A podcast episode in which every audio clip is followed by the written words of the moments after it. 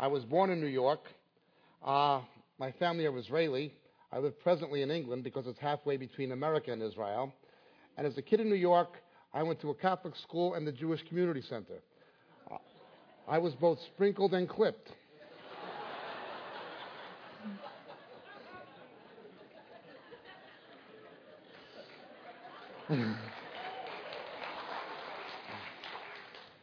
and I tell people I saw two religions in my life I didn't agree with growing up.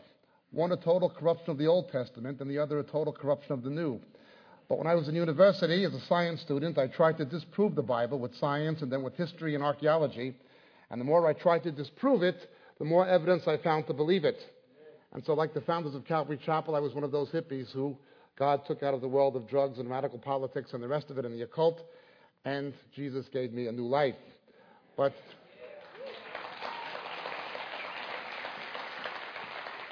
this time of year, you call it Christmas. In Hebrew, we call it Hag HaMolad, Hag HaMolad, literally the Feast of the Nativity. We're going to look this morning at the Jewish perspective of the Nativity of Jesus, looking at it from a Judeo Christian perspective. Most of my Christian life as a believer, I've come to terms with an issue that I've never fully understood. The Jewish people are God's covenant people. They still remain God's covenant people, according to both Jeremiah and the Apostle Paul. Yet, despite the fact that they had the scriptures, the prophecies, they expected the Messiah to come, they were in a covenant relationship with God, only a small percentage of Jewish people were ready for the first coming of Jesus. I'm absolutely convinced the same thing is true for his return. Although the Christian church is in a covenant relationship grafted in by faith, although the church has his word, has the prophecies, in theory believes in his return, the same was only a small percentage of Jews were ready for the first coming of Jesus, only a small percentage of people who say they're Christians are going to be ready for his return. If you want to know what kind of Christians are going to be ready for the return of Christ, let's understand what kind of Jews were ready for his first coming. But first of all, let's look at Colossians chapter 2 verse 16. Colossians 2,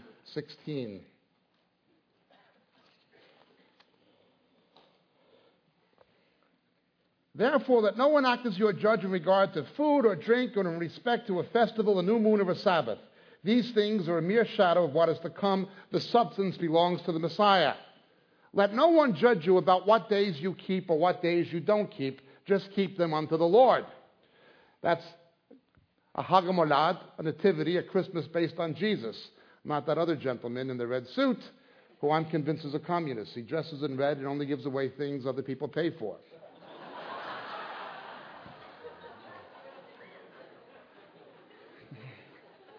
Let no one act as your judge in regard to these things.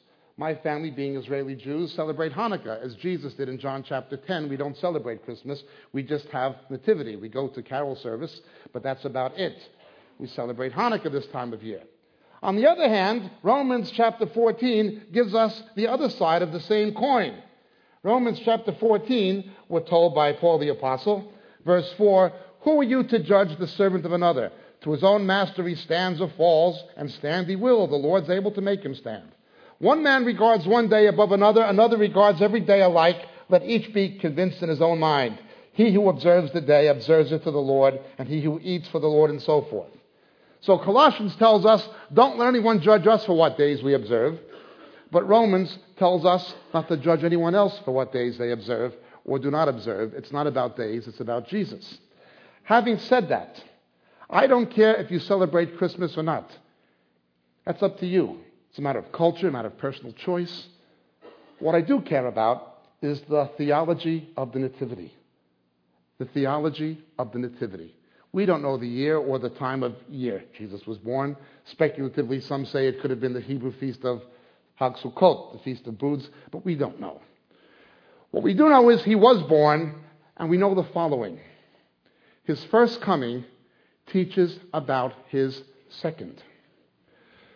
Look with me, please, to the Gospel of St. Luke, Luke's nativity narrative.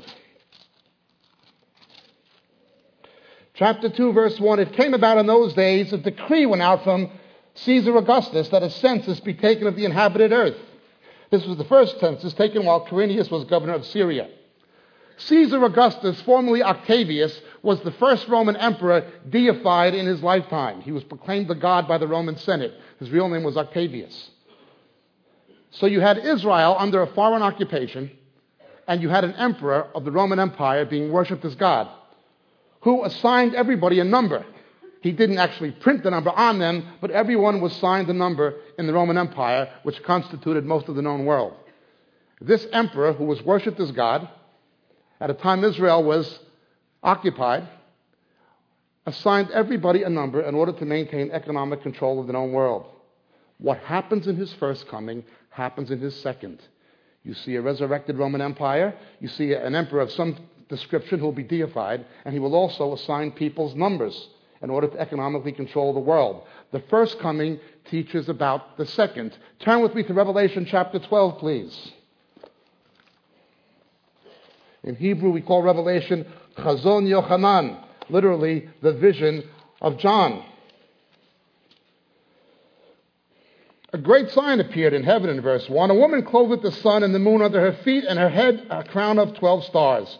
She was with child and cried out in labor and pain to give birth.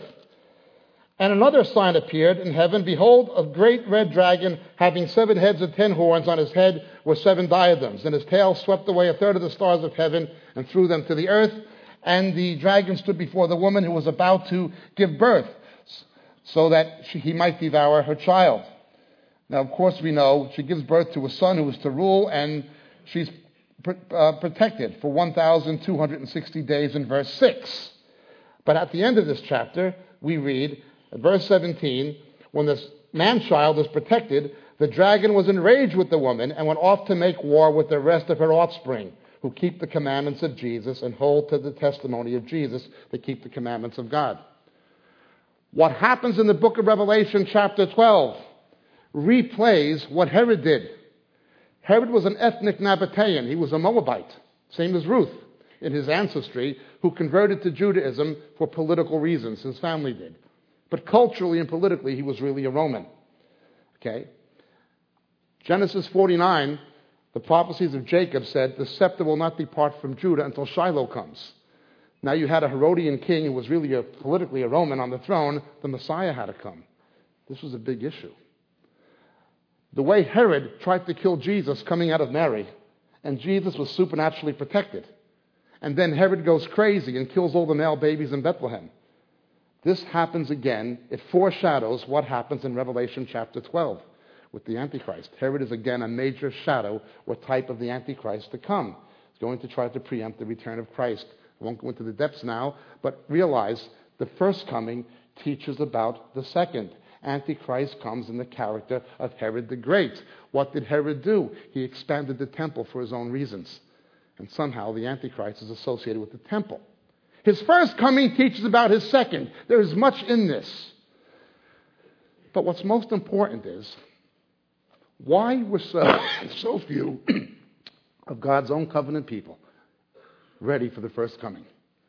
Why were so few Jews ready, and what kind of Jews were ready?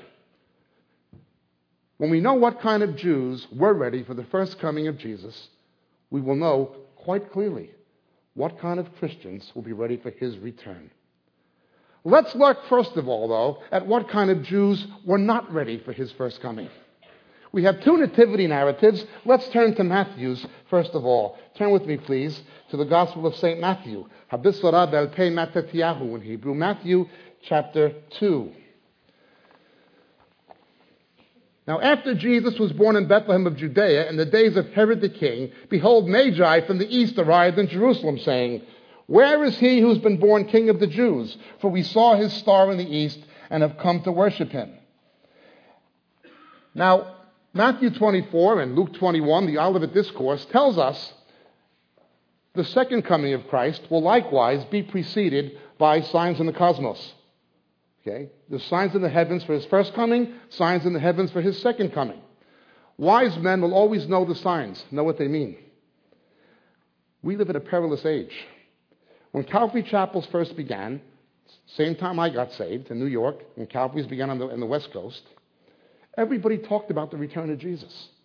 Everybody was interested in reading the late great planet Earth or something like that. It was the talk. Everybody was interested in Maranatha. Now we're over 30 years closer to the return of Christ than we were when I was first saved in February of 1972. We're more than 30 years closer, nearly 35 years closer. And there's far fewer people and far less interest in the return of Christ now than there was nearly a generation ago. As a matter of fact, and I'm only pointing out a fact, Rick Warren tells people don't deal with biblical prophecies in the end times, it's a diversion. Now, when Jesus says be watchful, and churches are, are listening to people saying, don't do that.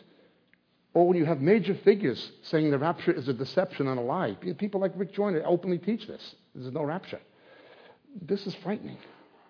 This is frightening. This is a deception in itself.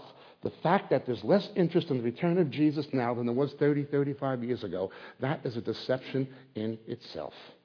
One of the reasons God has blessed Calvary Chapel is Calvary Chapel has always tried to look at contemporary events in the Middle East and so forth from the perspective of, end times prophecy. But now you've got other churches in California saying, don't do that. Don't do that. This is frightening. The wise men will always know the signs. However, let's look. When Herod heard it, he was troubled, and all Jerusalem with him. And he gathered all the chief priests and the scribes of the people, and he began to inquire of them where the Messiah, where the Mashiach would be born. And they said to him in Bethlehem of Judea, and they quote from Micah 5:2. As for you, Bethlehem, land of Judah, are by no means least among the leaders of Judah, out of you shall come forth a ruler who will shepherd my people Israel. Notice Herod, the clergy, the Levitical priesthood now, and the scribes. The scribes were the Sophrim, they were the academic theologians of the day. The scholars, the clergy, and the national religious leadership were not ready for Jesus to come. But that was only the beginning. All Jerusalem was troubled with him. They didn't want Jesus to come. Most people didn't want Jesus to come. This was his covenant people. This was Jerusalem where he'd become. They even knew the theology. They even knew the doctrine. They even knew the prophecies. He'd be born in Bethlehem. They could quote Micah 5 too. They even knew the prophecies. But they were troubled.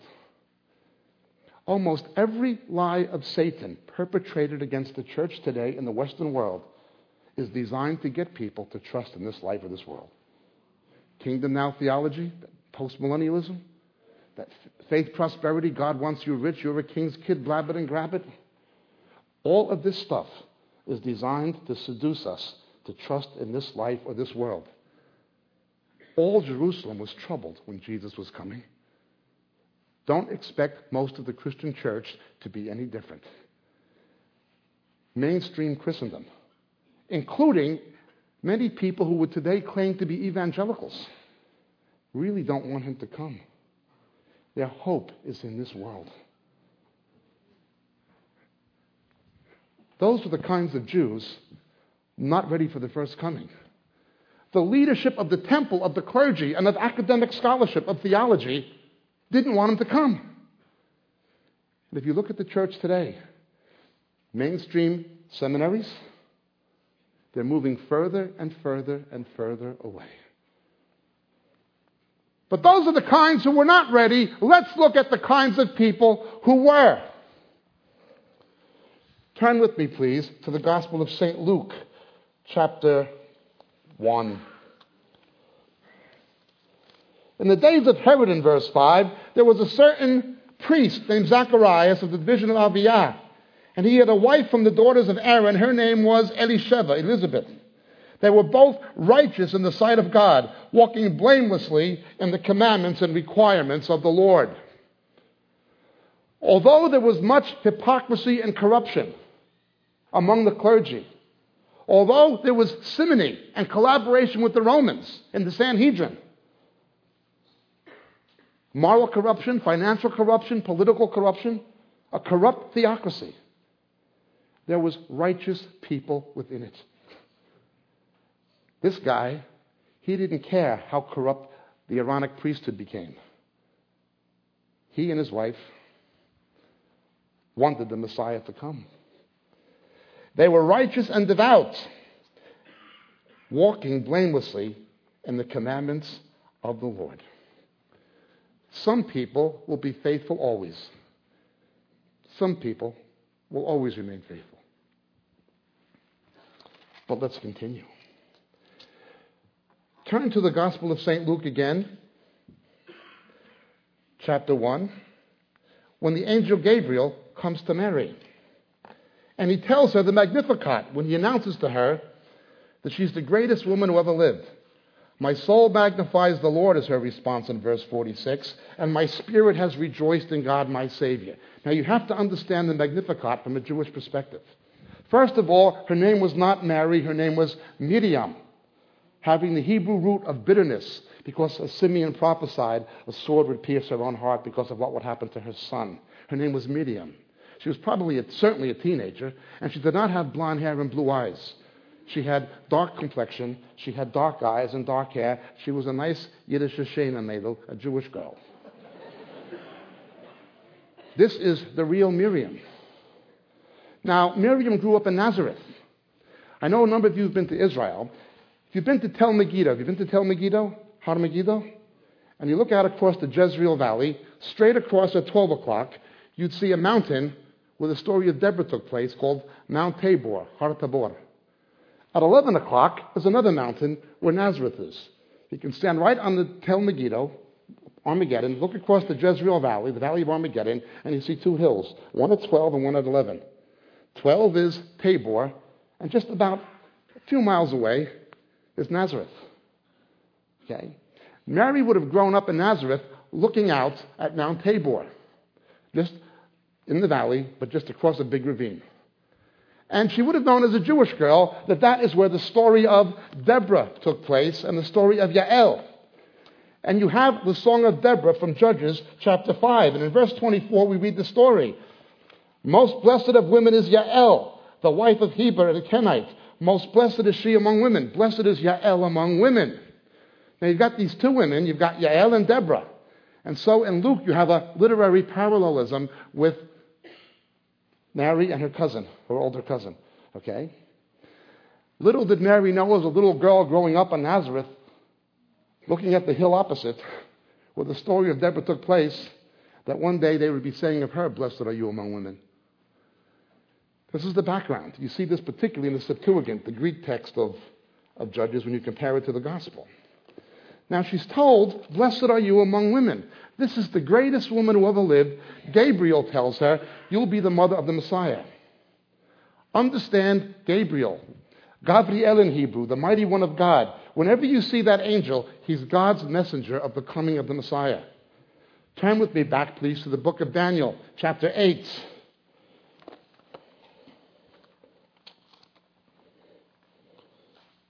Verse 16 Gabriel, give this man an understanding of the vision. Gabriel was always the one that helped people to understand God's purposes for Israel, particularly concerning the coming of the Messiah. In Daniel chapter 9, we see him again. It is Gabriel. Verse 21 While I was speaking in prayer, when the man Gabriel, the mighty one of God, who I'd seen in the vision previously, came to me in my extreme weariness, give him instruction. Gabriel explains to Daniel chapter 9 about the coming of Christ. Chapter 9, verse 24 25. The Messiah had to come and die before the second temple would be destroyed. In Hebrew, HaMashiach Labova muttivneha korbancha betanik dasha shainit. The Messiah had to come and die before the second temple would be destroyed. He's always the one who explains about the coming of Jesus. So it's entirely fitting that the same one who explains it to Daniel about the coming of the Messiah would now come and explain it to Miriam. So now we have the greatest woman who ever lived, Miriam, and she's told she's going to be the mother of the Mashiach, the Messiah, who would save his people from their sins. And the only thing the greatest woman who ever lived could say is, My soul magnifies the Lord, and my spirit rejoices in God my Savior. Now you have a problem. If the greatest woman who ever lived says she needs a Savior, if she says, my baby is going to save his people from their sin, and I need a Savior. And a certain religion says, Munificentissimus Deus, the Immaculate Conception. No, she doesn't. Mary had no sin. You've got a choice. We either believe Mary or we believe the Pope. Personally, I believe Mary. Actually, I believe Miriam. If the greatest woman who ever lived tells me she needs to be saved from sin, because all have sinned, all fall short of the glory of God, none is righteous, no, not one. If the greatest woman who ever lived tells me she needs a Savior, I believe her. I love Miriam. I extol Miriam. I think Miriam is fantastic. I think Miriam is sensational. I look forward greatly to meeting Miriam. But I don't want anything to do with that stupid, dumb, blonde bimbo Shiksa Mary. They're two different people. I need a Savior. Unless you know that you cannot possibly justify yourself to a holy and perfect God, that the only hope is that God becomes a man and pays the price for your sin. Your only hope is Mary's baby who would save his people. You'll die in your sins as well as I would have. But he saved me, a cocaine dealer and a cocaine addict. Doesn't matter who you are, what you did. If the greatest woman who ever lived, if Mary needed a Savior, where does that put the rest of us? That's the kind of Jew ready for the first coming of Jesus. That's the kind of Christian going to be ready for him to come back. If you don't know you can't save yourself with your good works or your religion, you're not going to be saved. We don't do good works to get saved. We do good works because we've been saved. Mary understood that. Nice Jewish girl. It's going to be marvelous to meet Mary. But let's look at what other kinds of Jews who are ready for his first coming. Well, chapter 2 of Luke, verse 8. In the same region, there were some shepherds staying out in the fields, keeping watch over their flock by night. And an angel of the Lord suddenly stood before them, and the glory of the Lord shone around them, and they were terribly frightened. And the angel said, Don't be afraid, I bring you good news. Now, the word for good news in Greek is evangelion, in Hebrew, besorah, in English, it's the same word for gospel. I bring you the gospel, great joy, which shall be for all the people. Today in the city of David, there has been born for you a Savior who's the Messiah, of the Lord. The Hebrew word for shepherd is ro'eh. Psalm 23 in Hebrew, Adonai ro'i. Literally, Yahweh is my shepherd. Okay. Hebrew, ro'eh. Greek, episcopal. It's also the word in Greek and Hebrew for pastor. Pastor equals shepherd. Episcopo or ro'eh. We have to understand here, it's speaking in metaphor. When it gets dark, they watch their sheep. The night is the most frequent metaphor and biblical typology for the approach of the Great Tribulation. Watchman, watchman, how far is the night? Is he coming in the second watch of the night or the third? The Song of Solomon, the bridegroom comes for the bride in the night. Matthew 25, the bridegroom comes in the night. Is he coming in the second watch of the night or the third? He's coming like a thief in the night. Work while you have the light, for night will come, no man can work. It gets very dark before Jesus comes. A terrible darkness. We're seeing it already.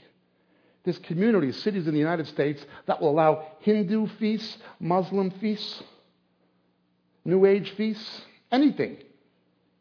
But the ACLU will litigate against you if you try to have a Christian feast. This is only the beginning.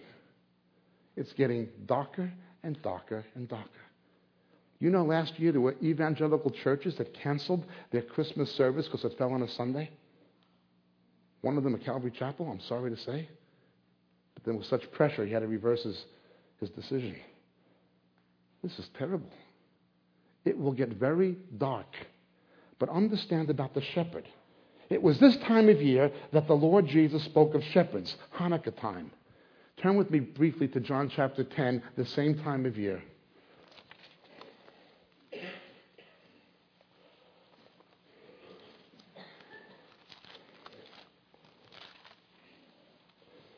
Your Bible translates it the Feast of Dedication. Actually, it's Hanukkah in Hebrew, Hanukkah, dedication. Okay? And Jesus says this I'm the good shepherd. The good shepherd lays his life down for his sheep in verse 11. He who is a hireling and not a shepherd, who is not the owner of the sheep, beholds the wolf coming and leaves the sheep and flees, and the wolf snatches them away. He scatters them. He flees because he's a hireling and not concerned about the sheep. Peter tells us good shepherds will be like Jesus in Peter's epistle. They care about the sheep. But you see, we've got three kinds of pastors. There's three kinds of pastors. You've got good shepherds like Jesus, you've got wolves in sheep's clothing, and you've got hirelings. Not many pastors today are good shepherds. I'm not saying that necessarily makes them wolves in sheep's clothing, some are. But we have an increasing number in the last generation of hirelings. It becomes their job. The ministry becomes not a calling, not a vocation from heaven. It becomes a career. They follow models of church growth based on marketing and psychology. They follow secular management techniques not subordinated to the Word of God. It becomes what they're hired to do, it's a job. Well, how do you tell the difference between a real pastor and a hireling? A real pastor will protect his sheep from the wolves. They will warn about false doctrine. They will warn about spiritual deception. They'll warn about the money preachers on television. Kenny and Benny. They'll tell you. That's not biblical. They'll do what Chuck Smith did. They'll kick people out if they have to. That's a shepherd. A hireling won't do that. A hireling will go along with the program because he's concerned with the numbers, because numbers are money. His priorities are very different. He thinks like a businessman, but not a shepherd. A shepherd thinks like a pastor. Things will get very dark in the last days, but there will be shepherds who will watch their sheep. Those are the kinds of Jews ready for the first coming of Jesus. And those are exactly the kinds of Christians going to be ready for him to come back. But let's continue. Let's go back to Luke's gospel and meet some more people.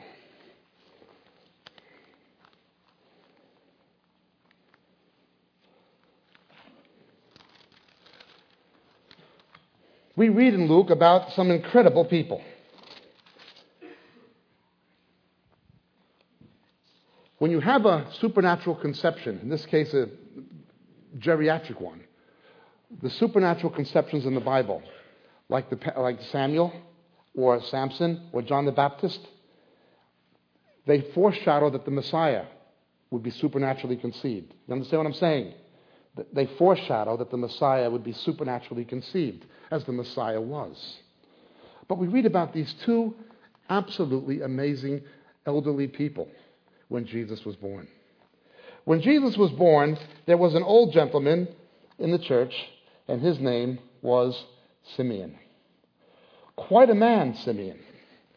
In chapter 2, verse 24, we read that Mary came to bring the sin offering of what was said in the law, that is the Torah of the Lord, a pair of turtle doves or two young pigeons. Now, first of all, if Mary had no sin, why did she have to bring a sin offering? Secondly, she bought a poor person's sin offering. Had Mary and Joseph been wealthy, they would have bought sheep. There was a money preacher from America who came to England, where I live, and someone from our ministry asked him, he gave the whole spiel of how Jesus was rich and how his family were rich, and he wants you rich. If his family were rich, why did they bring a poor person's offering instead of a rich person's offering? And the ushers just had him thrown out because they couldn't answer the question. So she comes into the temple, and in verse 25, there was a man in Jerusalem whose name was Simeon. This man was righteous and devout, looking for the consolation of Israel, and the Holy Spirit was upon him. And it had been revealed to him by the Holy Spirit he would not see death before he had seen the Lord's Messiah. Now think of it. All Jerusalem mourned when Jesus came. They didn't want him to come. But this old gentleman, he longed for the consolation of Israel. He had nothing else to live for. He's getting older. His teeth were going. His hair was going. Couldn't get a date. But he knew by the Holy Spirit he wasn't going to give up the ghost until Jesus came.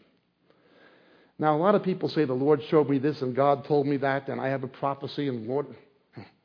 If the Lord shows you something like that, it happens. the proof of the pudding is in the eating. Be careful of people who predict things in God's name that don't happen. Deuteronomy 28 tells 18 tells us they're false prophets. People predict things in God's name that don't happen. They're false prophets. This guy knew it. He was the genuine article. Didn't matter to him what the rest of the people were like. He wanted Jesus to come. And it says he was filled with the Holy Spirit. The Holy Spirit was upon him. It had been revealed to him by the Spirit. He would not see death before he had seen the Lord's Messiah. He came in in the Spirit into the temple. And when the parents brought in the child Yeshua, Jesus, to carry out for him the custom of the law at circumcision, it would have been eight days now, Brit Milah we call it, he took him into his hands and blessed the Lord, saying, Now, Lord, thou dost let thy bondservant depart in peace according to thy word, for mine eyes had seen thy salvation. Now, he would have been speaking in the Hebrew dialect of Aramaic. Salvation in Hebrew is Yeshua. Jesus' name is Yeshua. There would have been a word play in what he actually said. The child's name was Yeshua, which means salvation. A light of revelation to the Gentiles and the glory of thy people Israel. And his father and mother were amazed at the things being said about him. And Simeon blessed them and said to Mary, Miriam, his mother, Behold, this child's appointed for the fall and rise of many in Israel, and for a sign to be opposed. The sword will pierce even your own soul. To that end, the thoughts of the hearts of many may be revealed. And there was a prophetess, Anna, the daughter of Phanuel of the tribe of Asher. Now, the tribe of Asher was one of the ten northern tribes. Forget about the people who tell you that the ten tribes were lost. They were not lost. In the days of King Asa, the book of Kings tell us the faithful people came south and they retained their tribal identity. In James' epistle, James writes to the 12 tribes.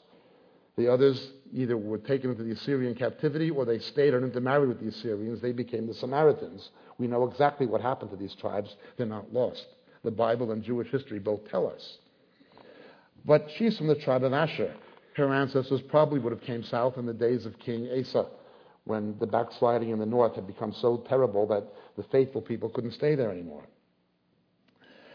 And then as a widow, she, she, she was advanced in years, having lived with her husband seven years after her marriage, and then as a widow to the age of 84. And she never left the temple, serving night and day with fastings and prayer. And at that very moment, she came up and began giving thanks to God and continued to speak of him to all those who were looking for the redemption of Jerusalem. Little old ladies. You know, sometimes you see a pastor and God is blessing him and the church is growing and people are being saved and he's a good preacher, a good Bible teacher, very pastoral guy, wonderful man. Praise God, God's blessing the pastor. When we get to heaven, we're going to find out the real secret of his success was the little old lady washing the church steps who prayed for him every day for 25 years. I know little old ladies like that. Guys like me, I have chutzpah, audacity, New York brashness, call it what you want. But these little old ladies, to the age of 84, all she could do was pray and fast and serve God. And when Jesus came, she just couldn't stop talking about him. That was the kind of Jew ready for the first coming of Jesus. That's the kind of Christian going to be ready for him to come back. Longing for the consolation of Israel. But you know, the New Testament tells us in the last days, most men's love will grow cold. That lawlessness will increase. Well, that was very much the state of Judaism when Jesus was born. But there was another guy called Joseph. His name in Hebrew, Yosef. Yahweh shall add, God shall add. You have to understand why Jesus' foster father's name was Joseph. In Judaism, we have two pictures of the Messiah Hamashiach ben Yosef and Hamashiach ben David. Messiah, son of Joseph, Messiah, son of David. The son of Joseph comes in the character of Joseph from the book of Genesis. The son of David comes in the character of King David. Okay? Now, we as Christians know it's one Messiah, two comings. The rabbis say it's two Messiahs, and they argue back and forth in the Talmud how can they be two of them and all this. Joseph, in the book of Genesis, was betrayed by his Jewish brothers into the hands of the Gentiles. God took that betrayal and he turned it around and made it a way for all Israel and all the world to be saved. So Jesus was betrayed by his Jewish brothers as the son of Joseph. And God took that betrayal and turned it around and made it a way for all Israel and all the world to be saved. Joseph, in the book of Genesis, was condemned with two criminals, and as he prophesied, one would live and one would die. Jesus, the son of Joseph, was condemned with two criminals, the good thief, and he prophesies one lives, one dies. Okay? Joseph went from a place of condemnation to a place of exaltation in a single day, and every knee had to bow to him. So Jesus, the son of Joseph, goes from a place of condemnation to a place of exaltation in a single day in the resurrection. Every knee shall bow. Joseph was betrayed by his brother Yehuda, Judas, for 20 pieces of silver. After inflation, Jesus, the son of Joseph, was betrayed by Yehuda, Judas, for 30 pieces of silver. They bring Joseph's shroud, uh, cloak, to prove he's not in the pit. They bring Jesus' shroud to prove he's not in the tomb. It goes on and on like this. Only Joseph's brothers, who betrayed him to the Gentiles, they didn't recognize him at the first coming, remember? They recognized him at the second and they wept bitterly. And so we read in Zechariah 12 Jesus, his brothers, the Jews, don't recognize him at the first coming. They recognize him at the second and they weep bitterly. One mourns for an only son. This is the Messiah, son of Joseph. In his first coming, he's the son of Joseph. That's why his foster father's name had to be Joseph, because he's in that character. It would have been a, a marker, an indicator to Jewish people. This Joseph was an interesting man. We're told that he kept Mary a virgin. Literally in Greek, he did not gnosko, know her intimately or sexually, until Jesus had been born. An unconsummated marriage was not a legal marriage in Judaism. Now, again, I'm not here to throw mud at Roman Catholics or Roman Catholicism by any means. I'm simply saying if Mary was perpetually a virgin, as they teach, Jesus was not from a legitimately married family. It's dishonoring to Mary and Joseph and to Jesus to say they had an unconsummated marriage. St. Paul tells us it is wrong to have an unconsummated marriage in the New Testament. I'm supposed to believe that Mary and Joseph did something that the New Testament says is wrong? well, it says until, pletheron in Greek. Jesus was not the product of an unconsummated marriage. He was the product of a supernatural conception. But let's look. Joseph didn't know what was going on, obviously. Being a righteous man and not wanting to disgrace her in verse 19. He was a righteous man. He was more concerned with her dignity when he, as far as he could have known, that she had been guilty of infidelity. But he wanted to protect her dignity. He wanted to hide her sin. he wanted to hide her sin. I want God to hide my sin. Therefore, I want to hide your sin. Matthew 18 tells us you don't go public about someone's sin unless it's the last resort of last resorts, you, you go to the person. Now, you go to someone about false doctrine, people who are misleading the church, they get confronted openly. That's biblical. But sin, we try to hide each other's sin. You want God to hide your sin? I don't blame you. I certainly want him to hide mine, especially from the police. Having said that, we have to hide each other's. He was a righteous man in an unrighteous age. Most men's love will grow cold in the last days. But Joseph's love did not grow cold. Quite a story. Quite a situation. His first coming is a picture of his second. Herod, the leadership, the religious establishment, the theocrats, the academic theologians, the scholars, they were not ready. They knew the scripture, but they were not ready. St. Paul tells us in the last days we're going to have people like that holding the form of religion but denying the power therein. They weren't ready. But a teenage girl named Miriam was ready. She knew she needed to be saved. But an elderly priest and his wife, Elizabeth. See, Jesus had to have cousins who were priests because only the Messiah could be both a king and a priest. Kings had to be descendants of David, high priests had to be descendants of Aaron. Only the Messiah could be both a king and a priest. And so you have this old man and a godly wife. Didn't matter how corrupt the clergy became, they were righteous and devout. As was Simeon, as was Anna. Now it's interesting, you've got a young person like Miriam, but most of the people we're told about were older people. And then, of course, the shepherds, we don't know how old they were, I suppose middle age. It's going to be young people. There's going to be older people, retired people, elderly people. There's going to be middle aged people. But there's only going to be a faithful remnant from each.